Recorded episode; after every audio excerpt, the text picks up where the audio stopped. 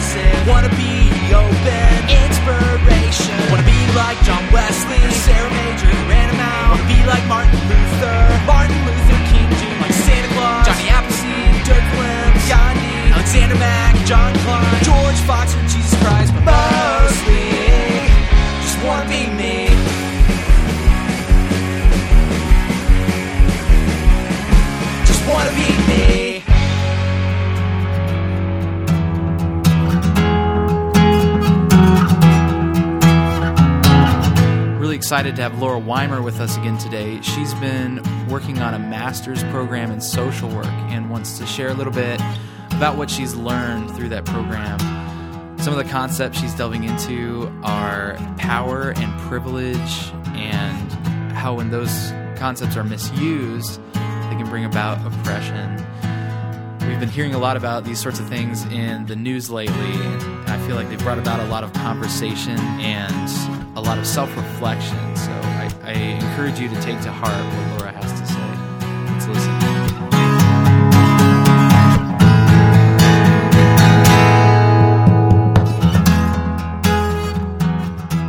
Hi, everyone. I hope everyone is doing well. This is Laura again. My previous podcasts included audio of me talking with some key staff members of several nonprofit organizations in the Arlington, Virginia area, which is the county of my hometown church, the Arlington Church of the Brethren. I talked with someone from OAR, Offender Aid and Restoration, and talked about the high incarceration rates in the United States and um, prisoner reentry. I also talked with somebody from Doorways and learned some about homelessness and women and children and families. And I also talked with somebody from AFAC, the Arlington Food Assistance Center, and learned some about their work handing out food and about hunger. For this episode, I decided to try something a little bit different. Some listeners may know, but probably many don't know, that I started a Masters of Social Work program in the fall of 2017, so the pa- this past August. So I've only had one semester of classes and field work. But even with this limited time under my belt, I have become a more critical thinker. That being said, I definitely have more questions than answers, and by no means am I an expert on social work and what I want to talk about today. However, my schooling the past semester has gotten my wheels turning, and I hope it might do the same for you.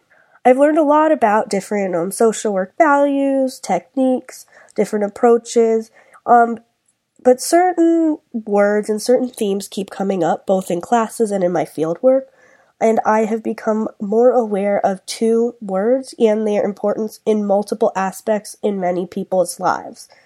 These words are power and privilege. These words may have different meanings to some, and their manifestations may vary. The power and privilege and lack thereof definitely can look different in different people's lives and in different aspects of our world.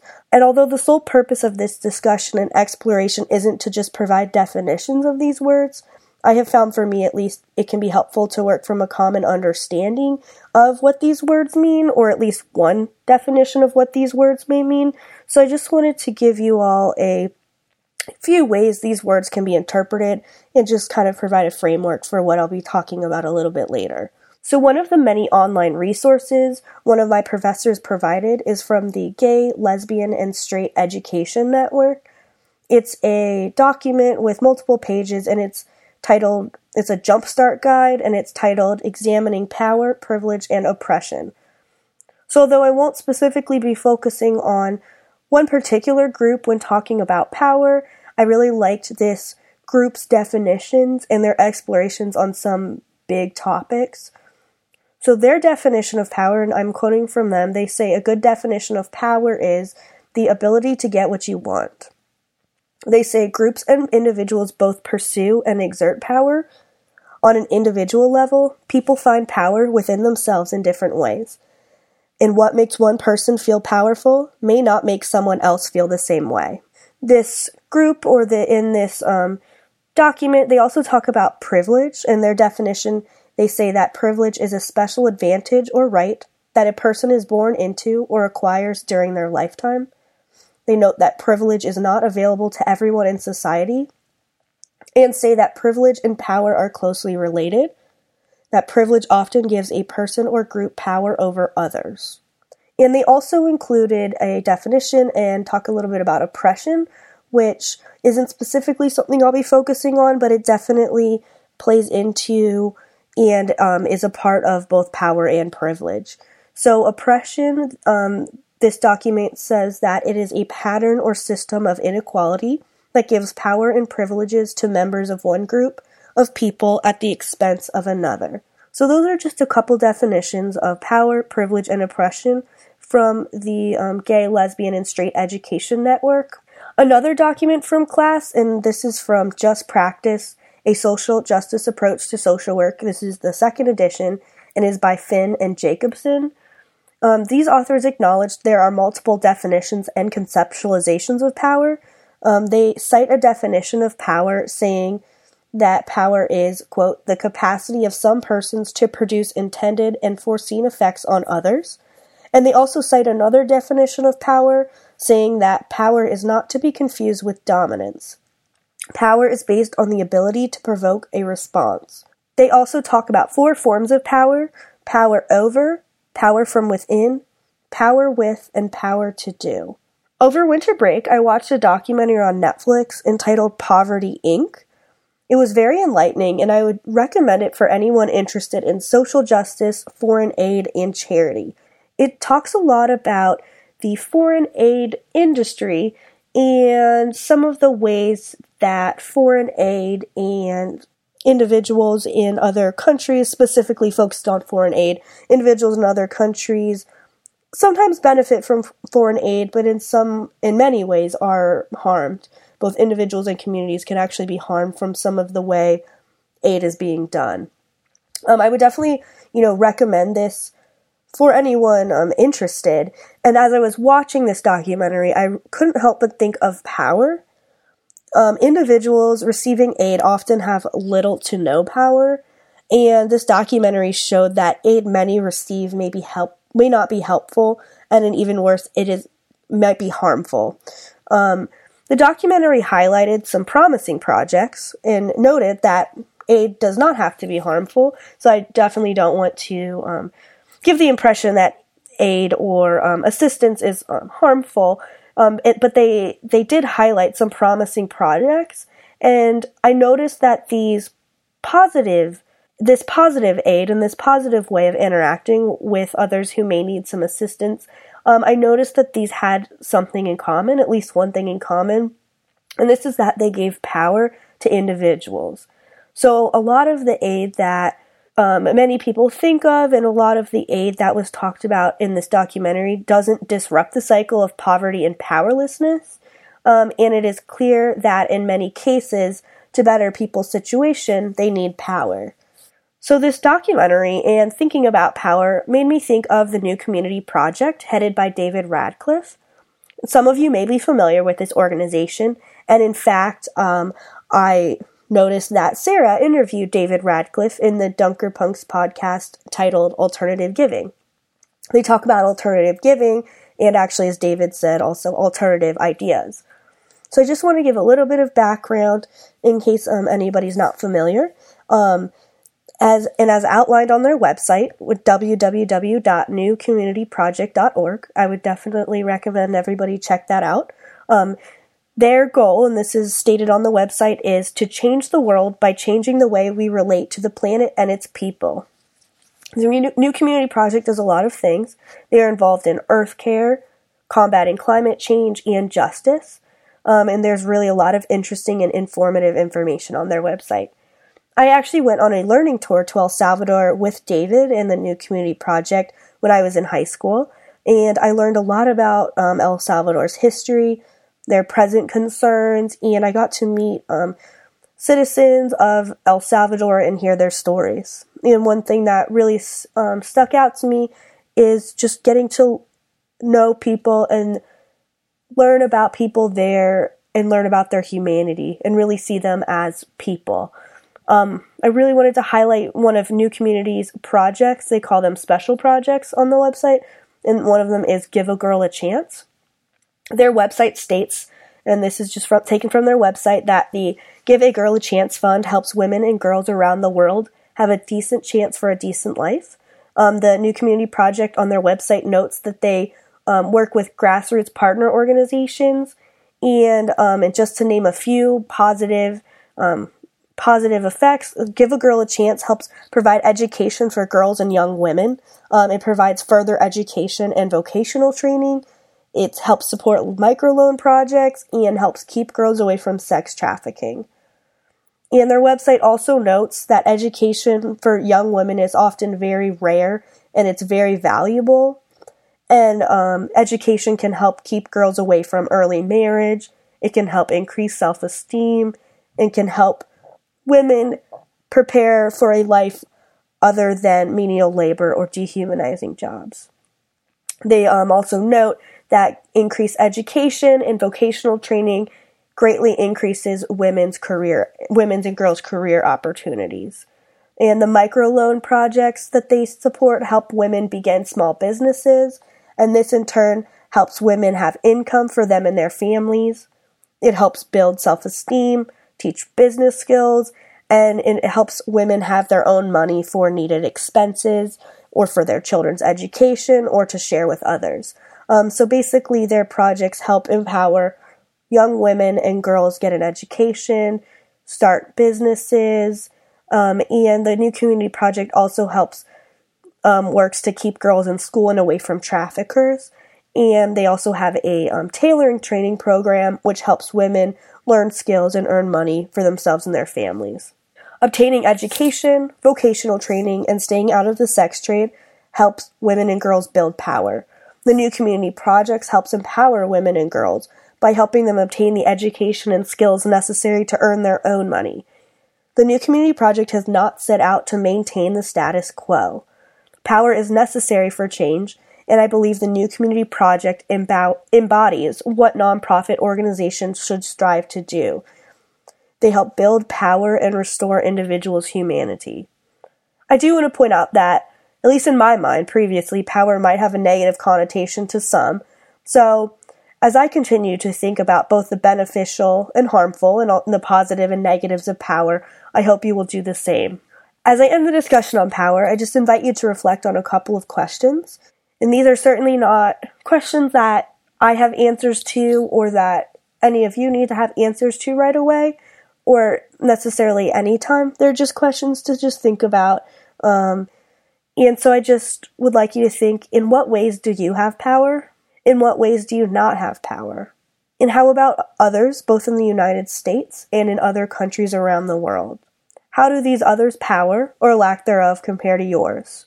How do you, as an individual, your church or faith community, or other groups of which you are a part, and society as a whole, contribute to existing power structures and power inequality? And conversely, how do you, in groups of which you are a part, help disrupt existing structures to make society more equitable? So earlier I mentioned I was going to talk about two words, so we just talked a little bit about power, and secondly, I wanted to talk about privilege. I gave the definition earlier, but just as a reminder, privilege, again, it can have multiple definitions and um, meanings just as power can. Um, but just as a reminder, one definition, and this definition is defined by the Gay, Lesbian, and Straight Education Networks Guide examining power, privilege, and oppression. And they say privilege is, this is quoted from them, a special advantage or right that a person is born into or acquires during their lifetime. Privilege is not available to everyone in society and note that privilege and power are closely related. Privilege often gives a person or group power over others. We did a privilege exercise in one of my classes last semester, and for this activity, all the students in the class stood side by side in a horizontal line, shoulder to shoulder, and the professor then read statements and instructed students to either step forward or step back if the statements applied to them and at the end of the exercise, we examined where we were in relation to others and noted whether we were more ahead or behind others. After this exercise, we debriefed and discussed our experiences, and very few students were surprised about their final position in the exercise. I hadn't done this before. I know a lot of people might have heard about this, maybe some haven't. I had never done this exercise before, and it was definitely really interesting and I would recommend it to anybody if they're interested or even just learning more about it. Um, this can be found online, and it's I've found it online, t- and it's usually titled Privilege Walk. I found instructions and some sample questions on many sites, but just a few of them that I wanted to give to you I found from peacelearner.org and on a web page from their website titled Privilege Walk Lesson Plan. So I just wanted to give listeners an idea of a few of the prompts, um, just to kind of give an idea of some things that might have somebody step forward or step backward, indicating maybe um, some areas of privilege or some areas where people do not have privilege. So, just a few of these prompts. If English is your first language, take one step forward. If you can find band aids at mainstream stores designed to blend in with or match your skin tone, take one step forward. If you have attended previous schools with people you felt were like yourself, take one step forward. If you were able to move throughout the world without fear of sexual assault, take one step forward. If you were ever made fun of or bullied for something you could not change or was beyond your control, take one step back. If your family owns a computer, take one step forward. If you can show affection for your romantic partner in public without fear of ridicule or violence, take one step forward. If your family has health insurance, take one step forward. If you were ever uncomfortable about a joke related to your race, religion, ethnicity, gender, disability, or sexual orientation, but felt unsafe to confront the situation, take one step back. As listeners may have noticed, this exercise touches on multiple kinds of privilege, many of which are intertwined. So, another interesting piece I read for class is by Peggy McIntosh. It's titled White Privilege Unpacking the Invisible Knapsack. It can be found online at antiracistalliance.com slash unpacking.html. So McIntosh writes, quote, and this is a quote, as a white person, I realized I had been taught about racism as something that puts others at a disadvantage but had been taught not to see one of its corollary aspects, white privilege, which puts me at an advantage. And she also says that, quote, I have come to see white privilege as an invisible package of unearned assets that I can count on cashing in each day. She then lists what she calls the daily effects of white privilege. I'll not read all of them, um, but I do encourage you to check out the rest if you are interested. Some of these may seem intuitive and obvious, um, but some of them, for me, just are not things that I think about all the time. Especially, um, again, as I said, some of these I'll be giving you are just a few from this whole list, and some of them really have stuck out to me. Um, and I definitely encourage you to check this out if you're interested. Um, so some of these white privileges that she lists um, says, I can, if I wish, arrange to be in the company of people of my race most of the time. I can be pretty sure that my neighbors in a location will be neutral or pleasant to me. I can turn on the television or open the front page of the paper and see people of my race, race widely represented. I can be sure that my children will be given curricular materials that testify to the existence of their race. I do not have to educate my children to be aware of systemic racism for their own daily physical protection. I am never asked to speak for all the people of my racial group and I can remain oblivious of the language and customs of persons of color who constitute the world's majority without feeling in my culture any penalty for such oblivion. Similar to the discussion on power, I wanted to leave everyone with a few questions. And again, these are not questions that anybody needs to have answers for, nor are they questions that I have answers for. They're just questions to think about. So, in what ways do you have privilege? What types of privilege were you aware of before listening to this podcast? And are there any other types of privilege that you have that you may not have thought about before? Again, I want to thank everyone for listening. I know this was different than past episodes, and I want to reiterate again that I am still struggling with some of these hard questions. These questions and brief discussions were simply to get people thinking in new ways that they may not have thought about before, or if people have, just a way to continue the exploration some have already started.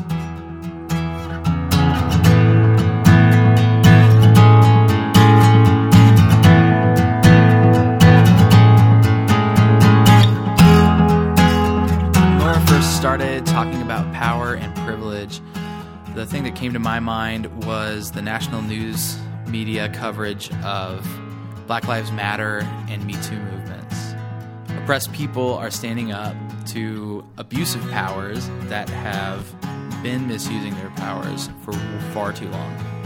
As she continued, I started thinking about my city, Washington, D.C., and my community, how it's been through a fair amount of oppression and how it's been a place where people can come to gather and protest against the government and against those abusive powers and make a visual statement. And how now it's become a place for gentrification and its continuing struggle with that. People are being shoved out of the city whose families have been here for forever just because they can't afford it anymore. And then as Laura continued, I started thinking about myself and analyzing, well, where do I fit in to all of this? Well, as a straight white male, I have a considerable amount of privilege. So, if I were to take a privilege walk with my peers, which I haven't done before, but after hearing about it, it seems like a really interesting exercise um, to go through with with your peers. I would be pretty far out in front if not like way out in front. I have a considerable amount of power just being born a straight white male. So, to reiterate some of the questions Laura asks and questions that we should ask ourselves In what ways do you have power? How do you contribute and disrupt systemic powers in society? What types of privilege were you aware before you listened to this podcast? Where do you stand did a privilege walk with your peers? Everyone relates to these questions differently. For me, I'm participating in the gentrification of DC. I'm a hipster Amish kid living in a historically black neighborhood, but at the same time, I can relate to my neighbors. I participate in the front porch scene. I sit down and I talk with Mr. Flowers two houses over. I garden in my front yard. I work on my bikes in the backyard like the rest of the community. Protest on behalf of the people who don't get a protest. If you haven't listened to the songs White Privilege and White Privilege 2 by Macklemore, there's some explicit lyrics, but I feel like their messages are relevant to us um, regardless of what ethnic background or gender you associate yourself with. So I want to leave you today with part of a verse in White Privilege too. Macklemore says, a lot of opinions, a lot of confusion, a lot of resentment, some of us scared, some of us defensive, and most of us aren't even paying attention. It seems like we're more concerned with being called racist than we actually are with racism. I've heard that silences are action, and God knows that I've been passive. What if I actually read an article, actually had a dialogue, actually looked at myself, actually got involved? If I'm aware of my privilege and do nothing at all. Dunker Punks, we need to analyze ourselves and we need to act on it. Where do you stand?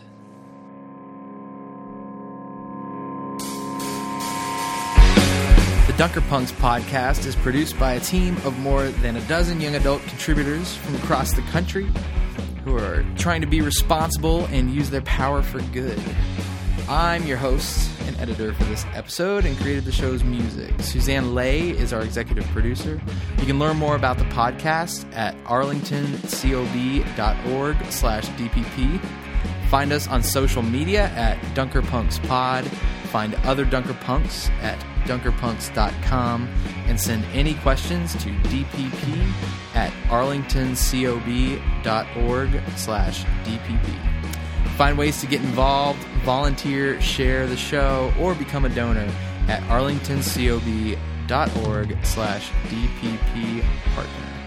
Thanks for listening. We'll be back in a couple of weeks. Peace.